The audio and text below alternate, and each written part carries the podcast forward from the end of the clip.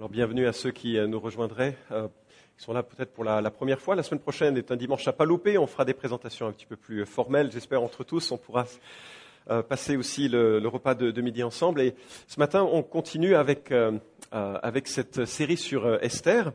Et si vous avez loupé le début de la série, eh ben tant pis. Et Pardon. Ça se trouve sur, euh, euh, sur le site euh, si jamais vous voulez revoir ou réentendre en tout cas ce qui, ce qui a été dit. Esther est vraiment quelque chose, une histoire fascinante, mais pour l'introduire, plutôt pour introduire euh, le chapitre qui nous concerne ce matin, j'aimerais vous poser la question quelle est la trame de votre vie? Alors, c'est facile hein, de poser une question comme ça, ça fait un peu gigantesque. Hein, quelle est la trame de ma vie? C'est selon les âges d'ailleurs, c'est plus ou moins long. Mais c'est marquant d'observer que dans l'Ancien Testament, les rois d'Israël sont souvent qualifiés par une simple phrase. Une simple phrase.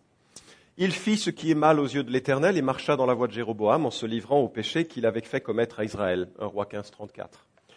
Ça, c'est quelque chose qui devait être marqué sur sa, sur sa tombe. Un autre, il abandonna l'Éternel, le Dieu de ses pères, ne marcha pas dans la voie de l'Éternel. Un autre, il fit ce qui est droit aux yeux de l'Éternel et marcha dans les voies de David, son père. Il n'en s'en écarta ni à droite ni à gauche. La question que je pose donc, c'est quelle est la, trame de votre vie? Peut-être que euh, euh, vous vous souvenez qu'on a évoqué ce qu'était un chemin de vie. Je vous ai encouragé à le rédiger parce que très souvent on remarque que notre vie est formée de points et que quand on les lit ensemble, on se dit ah, je comprends. Je comprends pourquoi je suis euh, orienté comme ça, d'ailleurs parfois désorienté comme ça, ou cassé comme ça, ou accablé comme ça, ou avec des choix que je prends régulièrement de cette manière. Quand on regarde les points, on comprend la direction que prend nos vies, ce qui nous permet d'ailleurs, l'ayant compris, de pouvoir euh, remarquer les influences euh, qui l'ont construite et celles qu'il faut, les virages qu'il faut, qu'il faut prendre. J'ai profité des derniers jours de euh, l'été, je crois, juste pour vous encourager ce matin, en faisant un petit tour de vélo, quelques kilomètres, pas grand-chose, je suis pas un grand sportif, et je suis donc entré dans un cimetière, près de chez moi, pour me reposer. Vous voyez, je, trois kilomètres plus loin. Et euh, c'est très intéressant de marcher dans un cimetière. J'espère que vous le faites de temps en temps. non? Il y a des mots comme ça qui sont attachés aux, aux tombes. Euh, certains sont des mots formidables. Euh, Marie euh, aimant, euh, père euh, attentif, attentionné, ça, c'est chouette. Puis en même temps, on se dit, c'est pas grand-chose non plus. Hein. Parfois, il y a même que des dates, témoignages éphémères de notre passage sur cette terre. Et puis j'ai vu une de ces tombes. Il y en a qui la reconnaîtront ici, probablement, non pas qu'ils connaissent des gens, mais c'était un cimetière où, dans le village, dans les temps passés, des protestants avaient trouvé refuge. Et j'ai remarqué qu'il y avait sculpté euh, des phrases bibliques, des témoignages de l'espérance qui étaient attachés aux personnes enterrées sur cette tombe. Je me suis dit que j'aimerais bien être là le jour de l'enlèvement, parce que comme ça, les, tombes vont faire... Bon, enfin, chacun a son trip, hein. Bref. Mais je remarquais que le témoignage de ces personnes était attaché à, à, à la personne de Dieu. Et que c'était un peu le, la, la, trace qu'ils voulaient laisser d'eux-mêmes euh, dans, dans, leur, dans leur chemin de, de vie. Lorsqu'on a regardé le parcours d'Esther au chapitre, je ne sais plus, 4 ou 5, on a essayé de, bah, j'ai essayé de vous faire faire cet exercice et si vous le découvrez là, bah, écoutez, faites-le. Franchement, ça vaut la peine. Essayez de noter sur un graphique euh, espacé de tous les cinq ans les, euh, les influences qui ont, qui ont, marqué votre existence, les, les, émotions, les personnes clés, les difficultés et parfois même des tragédies, les choix que vous avez faits. Au départ, ça semble difficile, euh, puis on se rend compte qu'on est un peu dans le déni de certaines choses, peut-être, peut-être, peut-être. Et puis ensuite, on, remarque qu'il y, y, a comme une histoire qui émerge, une histoire au-dessus de l'histoire.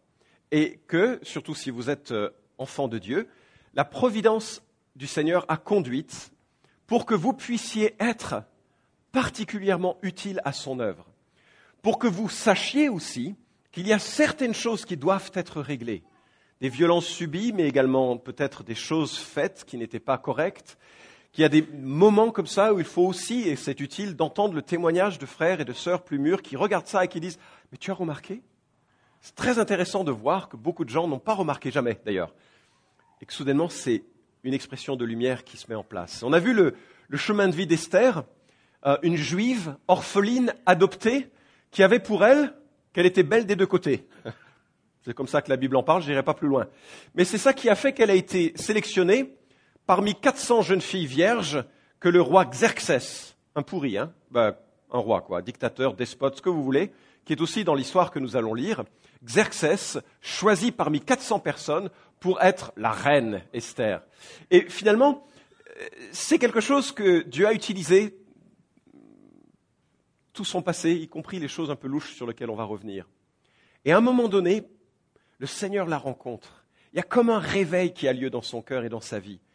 Elle devient véritablement actrice avec Dieu de l'œuvre que Dieu veut faire dans sa vie. Et il y a des gens, peut-être euh, qui ne sont pas encore convertis et ils ont besoin de passer par cette étape de conversion où ils placent leur confiance en Jésus-Christ. Mais il y a parfois des chrétiens qui se sont un peu endormis, on va dire, dans le chemin de, leur vie, et des circonstances soudainement les pressent et ils réalisent qu'ils peuvent être utiles euh, dans l'œuvre de Dieu, dans, son, chemin. Et l'histoire que nous lisons au chapitre 7, euh, eh bien, on va la lire à partir des, éléments qui euh, se dérouleront devant nous. Je vous invite à ouvrir vos Bibles en Esther chapitre 7. Esther chapitre 7. Et on est dans ce moment maintenant clé qui va être le début de la résolution de toute l'intrigue. Jusqu'à maintenant, c'était presque un apéro. Maintenant, on arrive à la substance des choses. Et en fait, on arrive au dénouement de l'histoire. L'histoire d'une confrontation antisémite. Euh, pas simplement antisémite parce que c'est antisémite, mais probablement avec un enjeu spirituel. On va parler de ce sujet avec le chapitre 8 la semaine prochaine. Et on conclura sur la fête de Purim euh, au chapitre, euh, les derniers chapitres lors du dernier message que nous ferons dans, dans 15 jours avec, avec Esther. Mais le duel là est en place pour que les choses change maintenant. Esther chapitre 7 versets 1 et 2. Le roi et Aman arrivèrent pour festoyer avec la reine Esther. En ce second jour également, pendant qu'on buvait le vin, il y a beaucoup de vin dans cette histoire, il y a beaucoup de festins, beaucoup de vin. C'est vraiment important. Ça pourrait avoir eu lieu en France, cette histoire. Ce sont des gens éduqués, les Perses, à part qu'ils sont tortionnaires. bref, je vais revenir, ce n'était pas dans mes notes. Pendant qu'on buvait le vin, le vin, le roi d'État Esther quelle est ta demande, reine Esther? Elle te sera accordée. Quelle est ta requête Jusqu'à la moitié du royaume, elle sera exaucée. Et on s'arrête là. Et donc, nous sommes confrontés de nouveau avec ces personnages qu'on a côtoyés tout l'été. Et euh, le premier personnage que nous voyons ici, bah, euh, c'est le roi Assuérus, ou Xerxès, son titre euh, dans l'histoire, puisque c'est le nom grec qui lui est attribué par les Grecs. C'est un despote qui gouverne un immense empire et aussi un goujat qui a viré sa femme, Vashti, une femme qui venait du nord de la France, parce qu'elle refusait de... C'était nul, hein c'était vraiment nul. Parce qu'elle refusait de parader devant son mari et ses militaires lors d'une beuverie nationale. Au terme d'un concours, donc, elle euh, est remplacée par Esther. Esther, deuxième personnage, personnage central de l'histoire, est une juive éduquée par Mardoché, son oncle, ce sont des juifs assimilés. Ils ne respectent pas vraiment la loi. Ils ne respectent pas vraiment la loi de Moïse ni la Bible. Et elle devient la reine Esther. Il faut bien vous imaginer que le roi Xerxès est un homme extrêmement sensuel qui a sa femme officielle et son harem.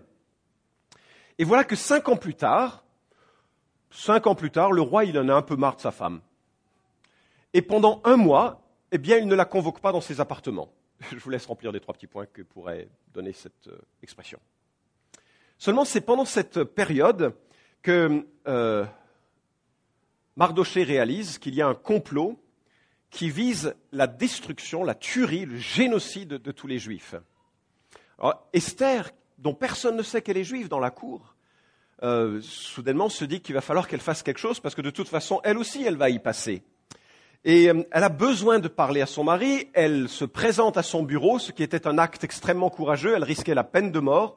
Quiconque interrompait le roi sans autorisation, c'était la peine de mort. Elle interrompt le roi qui lui accorde sa grâce, et le roi lui dit, qu'est-ce que tu veux?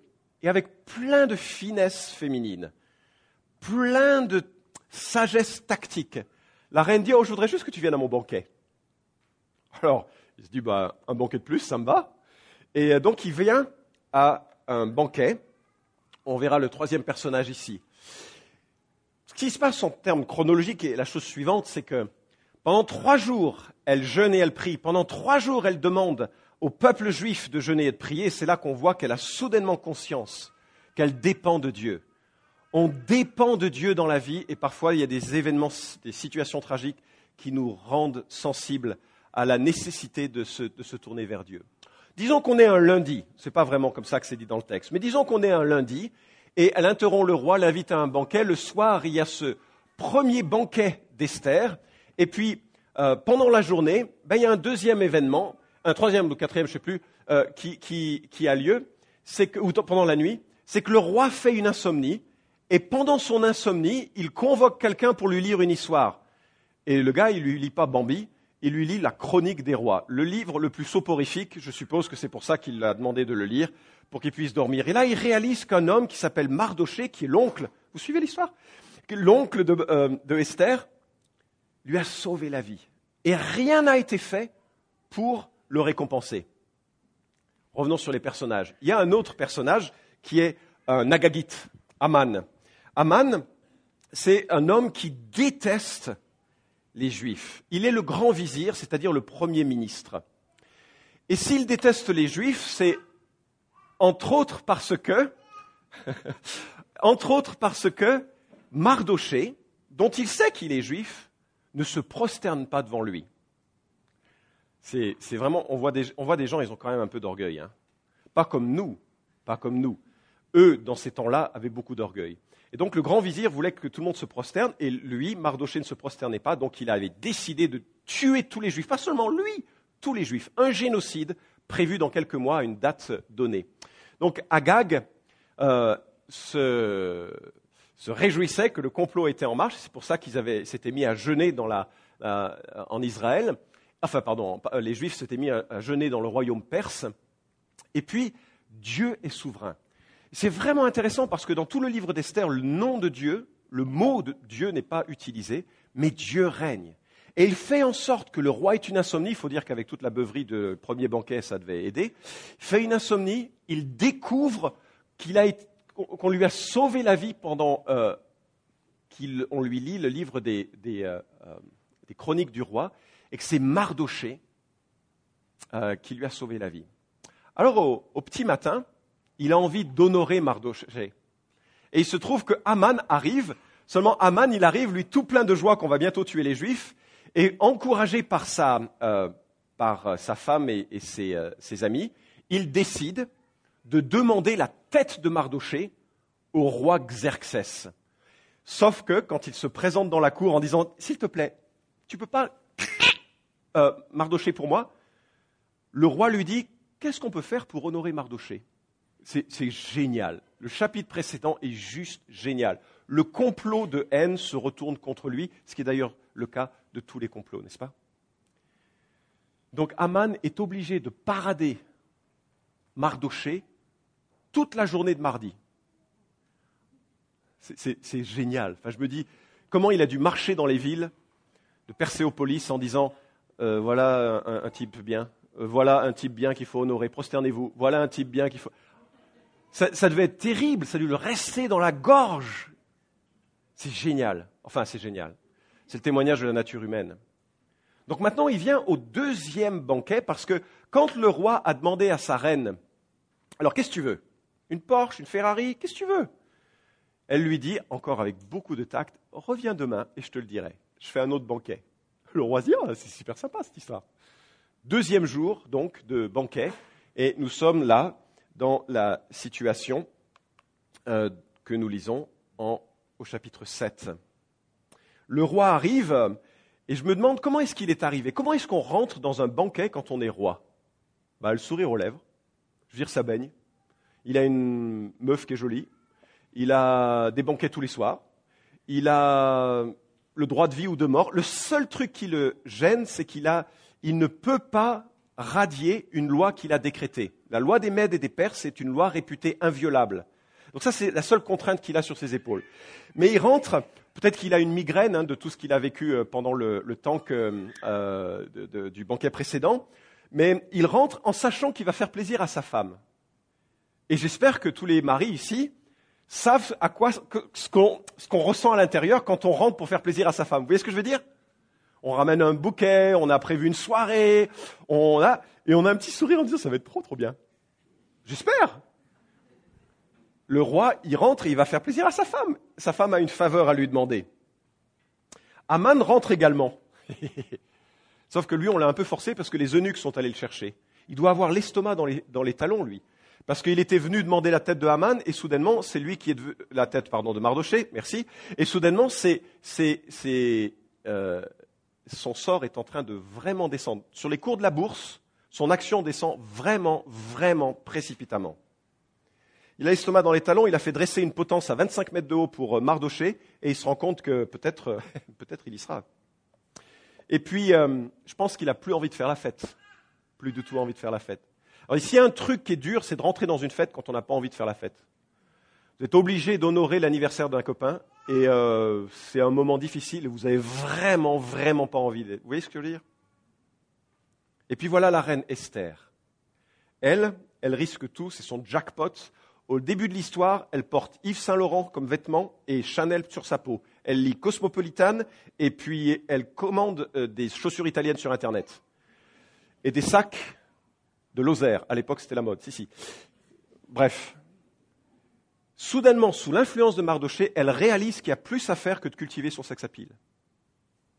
Et qu'il y a quelque chose de beaucoup plus important dans la vie que ça. Sa vie change. Elle se transforme l'Ancien Testament exhorte souvent à revenir à Dieu, à circoncire son cœur, à se repentir de ses péchés, à aimer Dieu de tout son être. Et quel que soit l'endroit d'où vous venez, il est possible de recommencer. Quels que soient les fossés dans lesquels vous êtes tombés, il est possible de se relever.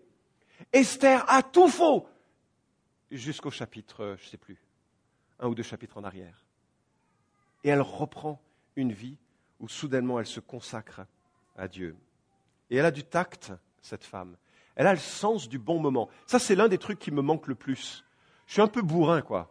J'ai envie que quelque chose soit fait, j'y vais, quoi. Voilà, c'est un peu. Euh, mais elle, elle a patienté des jours, elle a monté les événements avec un banquet, deux banquets, le bon moment. Bien sûr, elle ne savait pas que Dieu travaillait à cela. Les parents ont besoin de savoir le bon timing pour parler à un ado, non? Ah non. Les couples ont besoin de savoir quand c'est le moment de parler de problème. Non? Ah ça, il y avait un peu plus de réaction. Dans toutes les relations humaines, n'est-ce pas, le temps de dire quelque chose, c'est un temps qui est important. Bref, Esther est là maintenant à accueillir Aman et à accueillir son homme, et euh, elle se lance. Vous invite à lire la deuxième partie de ce chapitre. La reine Esther répondit, Si j'ai obtenu ta faveur au roi, et s'il plaît au roi, voilà ma demande. Avoir la vie sauve, voilà ma requête, la vie de mon peuple, car nous avons été vendus, moi et mon peuple, pour être exterminés, tués, massacrés. Encore, si nous avions été vendus, hommes et femmes comme esclaves, j'aurais gardé le silence. Mais l'adversaire ne mesure point le dommage causé au roi. Vous voyez la scène? Vous la percevez dans votre imagination, tout le monde en train de boire, c'est génial. Alors, qu'est-ce que tu veux? Jusqu'à la moitié de mon royaume. La vie sauve. Je veux juste avoir la vie sauve. Ah oui, et puis la vie sauve aussi de mon peuple. J'imagine que son cœur devait battre à toute vitesse. Là, ça passe ou ça casse. Hein. j'ose faire quelque chose pour Dieu, là. Hein. Et peut-être je vais en prendre, mais alors plein le visage. Peut-être même euh, je vais y rester. Moi, sa manière de présenter sa supplique, et si jamais un jour vous avez à négocier avec un dictateur, ça vous sera utile, elle dit si, déclaration de dépendance, au roi, déclaration de respect, ma demande, c'est une responsabilité, position personnelle, la vie sauve, un minimum compréhensible, et celle de mon peuple, ça y est, ça y est, elle le dit, elle fait son coming out, je suis juive, j'aime le Dieu créateur, le Dieu d'Israël, celui qui a donné sa loi et qui s'est révélé aux prophètes. J'appartiens à ce Dieu-là. J'imagine euh, Xerxès, ce qui montre d'ailleurs le degré d'intimité euh, entre lui et elle. Ah bon? T'es juive? Imaginez, vous êtes mariés cinq ans. Au fait, je voulais te dire, euh, je suis japonaise. Ah je veux dire, ça alors? Je suis bouddhiste. Ah tiens Je veux dire, euh, ils étaient forts en intimité les deux. Hein je veux dire, on, voit la profondeur de leur relation. Ils avaient échangé sur des sujets importants dans leur, vie. Et puis, elle parle avec, euh, sagesse en disant, tu t'imagines pas tout le tort que cela cause au roi? Partout sur la terre, les Juifs sont des acteurs contributifs à la société, tant que les autres. Il n'y a ni de mal ni de bien supplémentaire, il y a juste une euh, contribution à la société, sauf qu'ils adorent qu'un Dieu. Et le fait de les tuer, c'est du mal. C'est du mal. Mal moral, mais aussi mal pour la, pour la société. Ce qui frappe, c'est qu'elle ne se serait pas opposée à une transaction qui aurait réduit un peuple à l'esclavagisme. Après tout, à l'époque, c'était monnaie courante. Mais là, le génocide, il y a quelque chose de, de terrible qui peut aussi gêner l'avènement du Messie, qui est issu d'Israël. Vous vous souvenez comment Aman s'en était pris hein, pour essayer de convaincre le roi Il avait dit, chapitre 3, verset 8, Il y a un peuple à part. Ils sont partout infiltrés parmi tous les peuples, dans toutes les provinces de ton royaume. C'est la théorie du complot qu'on retrouve encore aujourd'hui. Hein. Les Juifs, ils sont partout. Ils dominent tout. Ils font du mal. Vous avez déjà entendu ça? C'est tous les siècles on dit ça. On a même ajouté parfois des choses euh, en tant que dans les civilisations chrétiennes. Ils ont tué le Christ.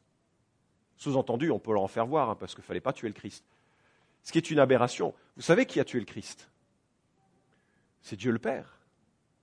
Et le psaume 2 nous dit que ce sont toutes les nations qui se sont unies contre son oin.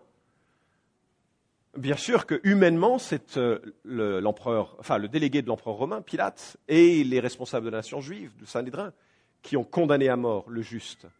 Mais toutes les nations ont pointé du doigt et il fallait qu'il meure et Dieu le Père, de toute éternité, avait déterminé qu'il soit condamné par lui-même pour les péchés du monde. Bref.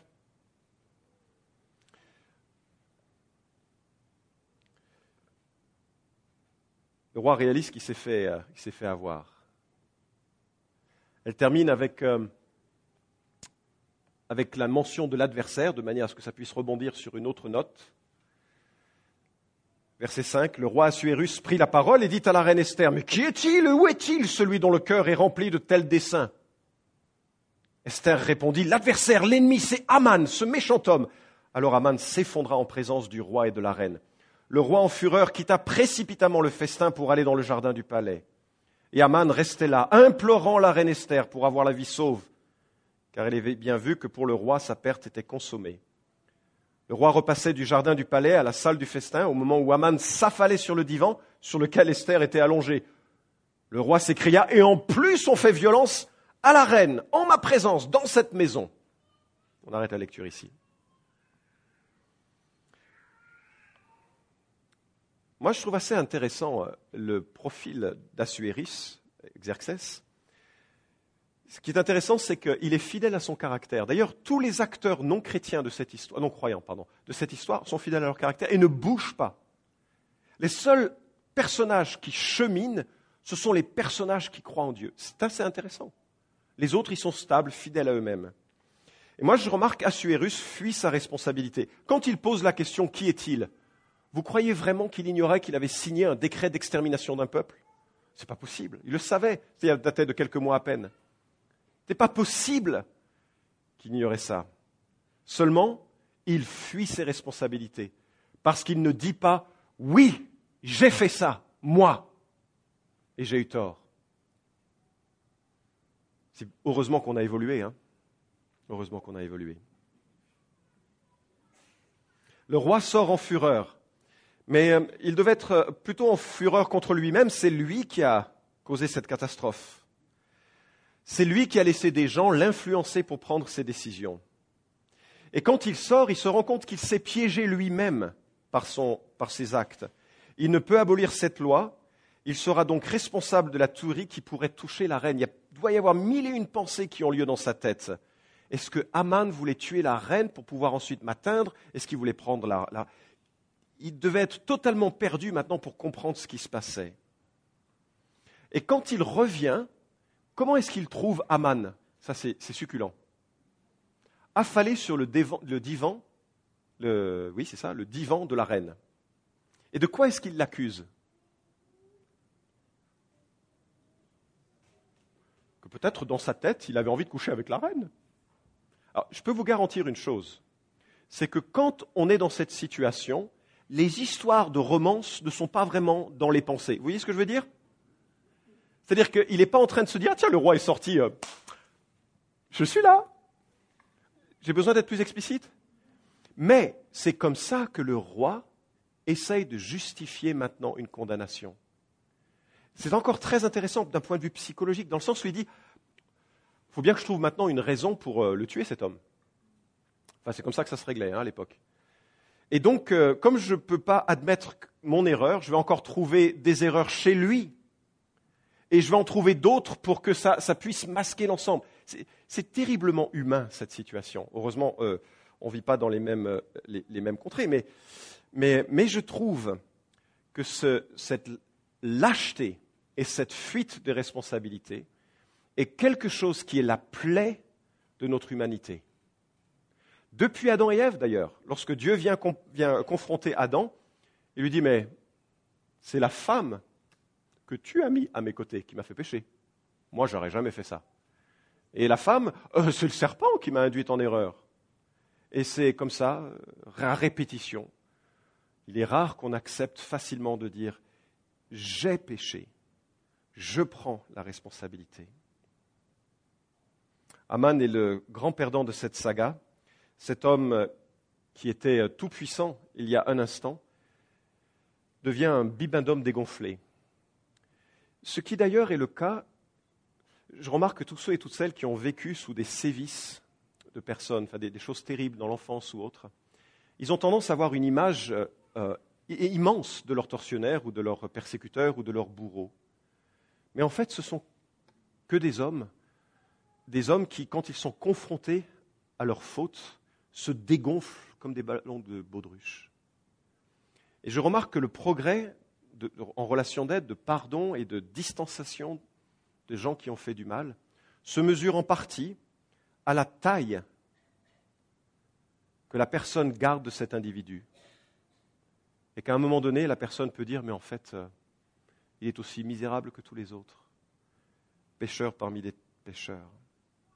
On n'a pas le temps de lire, mais été frappé en Ésaïe chapitre 14 lorsque le roi de Babylone, ce grand dictateur, comme Hitler, comme tous ces grands qui ont marqué l'histoire, quand il rentre dans le séjour des morts, tout le monde est surpris en disant Toi, tu viens en enfer comme nous, tu es faible comme nous, tu n'as plus de pouvoir.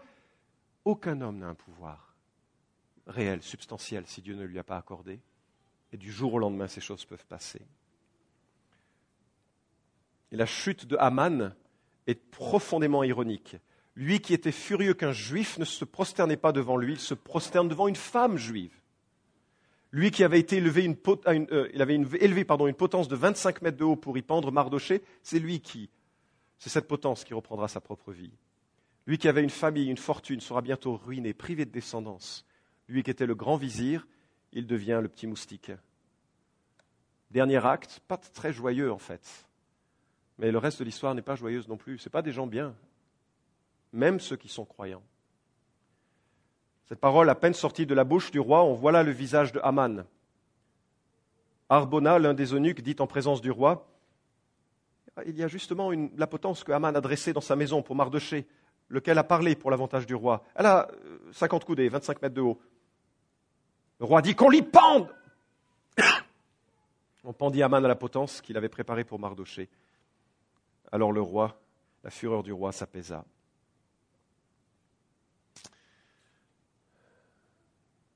Il a certainement expérimenté ce que Proverbe 16, 14 dit, la fureur du roi est un messager de mort. un homme sage peut l'apaiser. Proverbe 19, 12, la fureur du roi est comme le rugissement d'un lion et sa faveur est comme la rosée de l'herbe.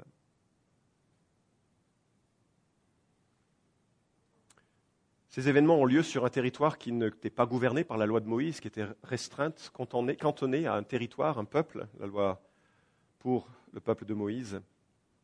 Mais je suis marqué que dans la loi, il est souvent fait référence, ainsi que dans les prophètes, au sang innocent. Il ne faut pas faire couler le sang innocent. Faut pas faire couler le sang innocent. Pour avoir voulu le tuer, les tuer, tous ces êtres qui sont innocents, si ce n'est qu'ils sont juifs, et que ça, ce n'est pas une culpabilité. cet homme va perdre la vie. Alors, qu'est-ce qu'on peut tirer de cette histoire? Bah, Il y a des petites leçons, puis des grandes leçons. Les petites leçons, ben, évidemment, je, je crois qu'il faut remarquer que les ambitions que nous cultivons nous définiront. L'ambition de pouvoir et de domination de Haman l'a conduit jusqu'à la mort. Quelle est votre ambition principale? Quelle est notre ambition principale? Sauf si Dieu intervient, nous ressemblerons toujours de plus en plus à nos idoles. Nous ressemblerons toujours plus à ce que nous aimons. C'est une loi spirituelle de l'être humain. Une deuxième remarque, les succès terrestres sont éphémères et insignifiants, et c'est donc un peu dommage de s'en préoccuper que de cela. Enfin, grand vizir, c'était une belle réussite, mais du jour au lendemain, il n'est plus rien. Ainsi va la vie, n'est-ce pas? Des gens qui montent euh, toute l'échelle sociale et puis d'une décision arbitraire euh, perdent leur poste et, se réalisent à quel point c'est triste le, monde et ses opportunités. Elles sont éphémères. Et puis les relations intéressées sont inintéressantes. Aman n'avait pas d'amour pour Xerxès. Il a juste utilisé Xerxès pour son, euh, son chemin et vice-versa. Et je trouve que chaque fois qu'on rentre dans ce genre de relation, quelles que soient les motivations qui nous euh, annexent, nous, tombons dans le danger de, euh, d'instrumentaliser une relation et donc d'être déçus par cette relation qui se retournera un jour ou l'autre contre nous. À partir du moment où une relation est instrumentalisée, elle se renverse tôt ou tard pour la briser. Ce sont les grandes leçons de l'histoire. Il faut que j'avance. Hein. Grande leçon de cette histoire. Ben, premièrement, les dix commandements demeurent. Bon. Euh, Aman aurait dû dire J'ai de la haine pour les juifs, mais la Bible dit Tu ne commettras pas de meurtre, alors tant pis pour moi. Et nous devons nous dire parfois J'ai envie de ceci, mais la Bible dit, et c'est comme ça donc pour moi. Amen? C'était un peu monté en manipulateur là. Hein. Vous connaissez les dix commandements? C'est quoi le premier? Ok C'est quoi le second? Pas d'idole Il n'y a, pas d'intermédiaire, pas, d'objet devant qui tu te rends un culte. Il n'y a pas de truc à toucher, à, prier. Qu'un seul. Dieu est esprit, il veut que ceux qu'on l'adore l'adorent en esprit, en vérité. J'aurais dû vous demander, c'est quoi? Oui, c'est celui-ci. ne prends pas le nom de Dieu en vain. Quatrième Comment? Ah, il y en a encore un peu. Un jour consacré au Seigneur et au repos. Honore ton père et ta mère. Il y a des jeunes ici? Mais c'est associé d'une promesse. C'est le seul commandement associé d'une promesse, afin que tes jours soient nombreux et, paisibles. On a toujours l'impression que nos parents sont un peu ringards et, et qu'ils n'ont rien compris à la vie. Je sais, j'étais jeune. Ça fait longtemps maintenant. Mais la Bible dit, tu les honores parce qu'en fait, ils voient la vie beaucoup mieux de là où ils sont. Ils te connaissent beaucoup mieux. Tu ne commettras pas de meurtre, tu ne commettras pas d'adultère, tu ne commettras pas de vol, tu ne porteras pas de faux témoignages, tu ne convoiteras pas ce qui est à autrui. Pourquoi je dis ça?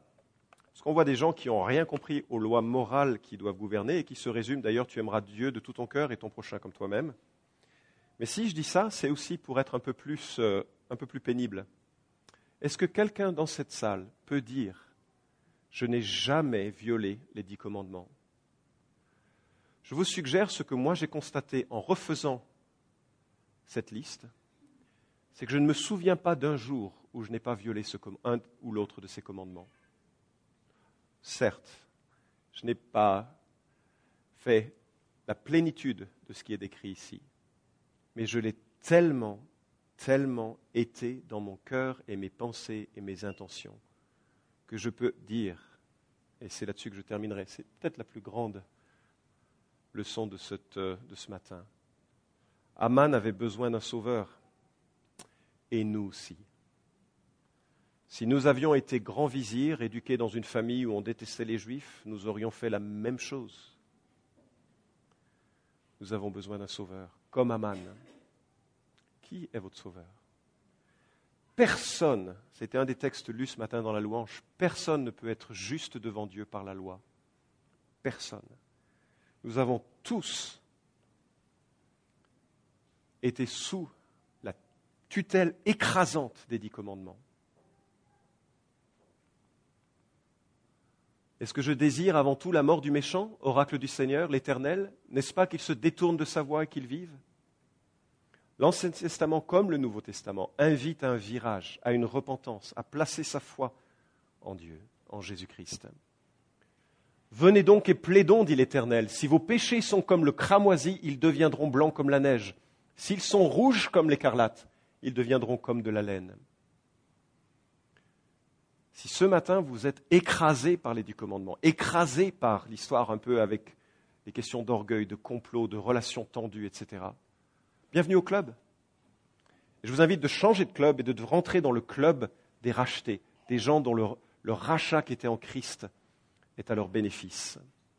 Celui qui croit au Fils a la vie éternelle, celui qui ne se confie pas au Fils ne verra pas la vie, mais la colère de Dieu demeure sur lui. Aman est l'exemple même du pécheur qui ne se repent pas. Et la colère de Dieu demeure sur lui. Nous sommes tous pécheurs face à un Dieu colérique, trois fois saint. Pas colérique, ce n'est pas le bon terme. Plein de colère, ce serait plus juste. Envers la faute et le péché. Et cette colère, elle s'est détournée pour toucher Jésus-Christ et il invite tous les hommes et toutes les femmes à se repentir de leurs péchés, à placer leur confiance dans ce que lui a fait. Ça, c'est l'évangile. Aman nous concerne. Aman nous concerne. Et enfin, c'est le dernier point, et j'arrête là-dessus. Dieu accomplit son sauvetage malgré des gens bien méchants par des croyants pas terribles. On verra que dans la semaine prochaine, Esther n'est pas parfaite.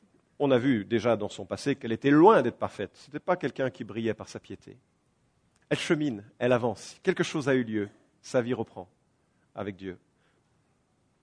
Et Dieu l'a utilisé pour effectuer un sauvetage de tout un peuple.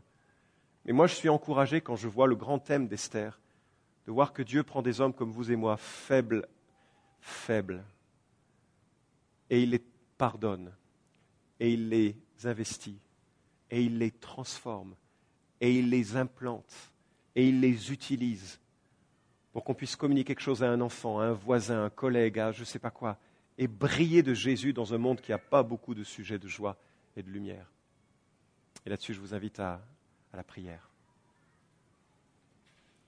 Seigneur mon Dieu, je suis conscient que dans le message sur cette histoire qui date d'il y a bien longtemps, avec des personnages qui sont très étrangers à nous, il y a quelques pépites qui peut-être nous concernent ou nous percutent, et je te demande, Père, de continuer ton œuvre en nous pour que nous puissions réaliser notre besoin de grâce, notre besoin de bienveillance de ta part.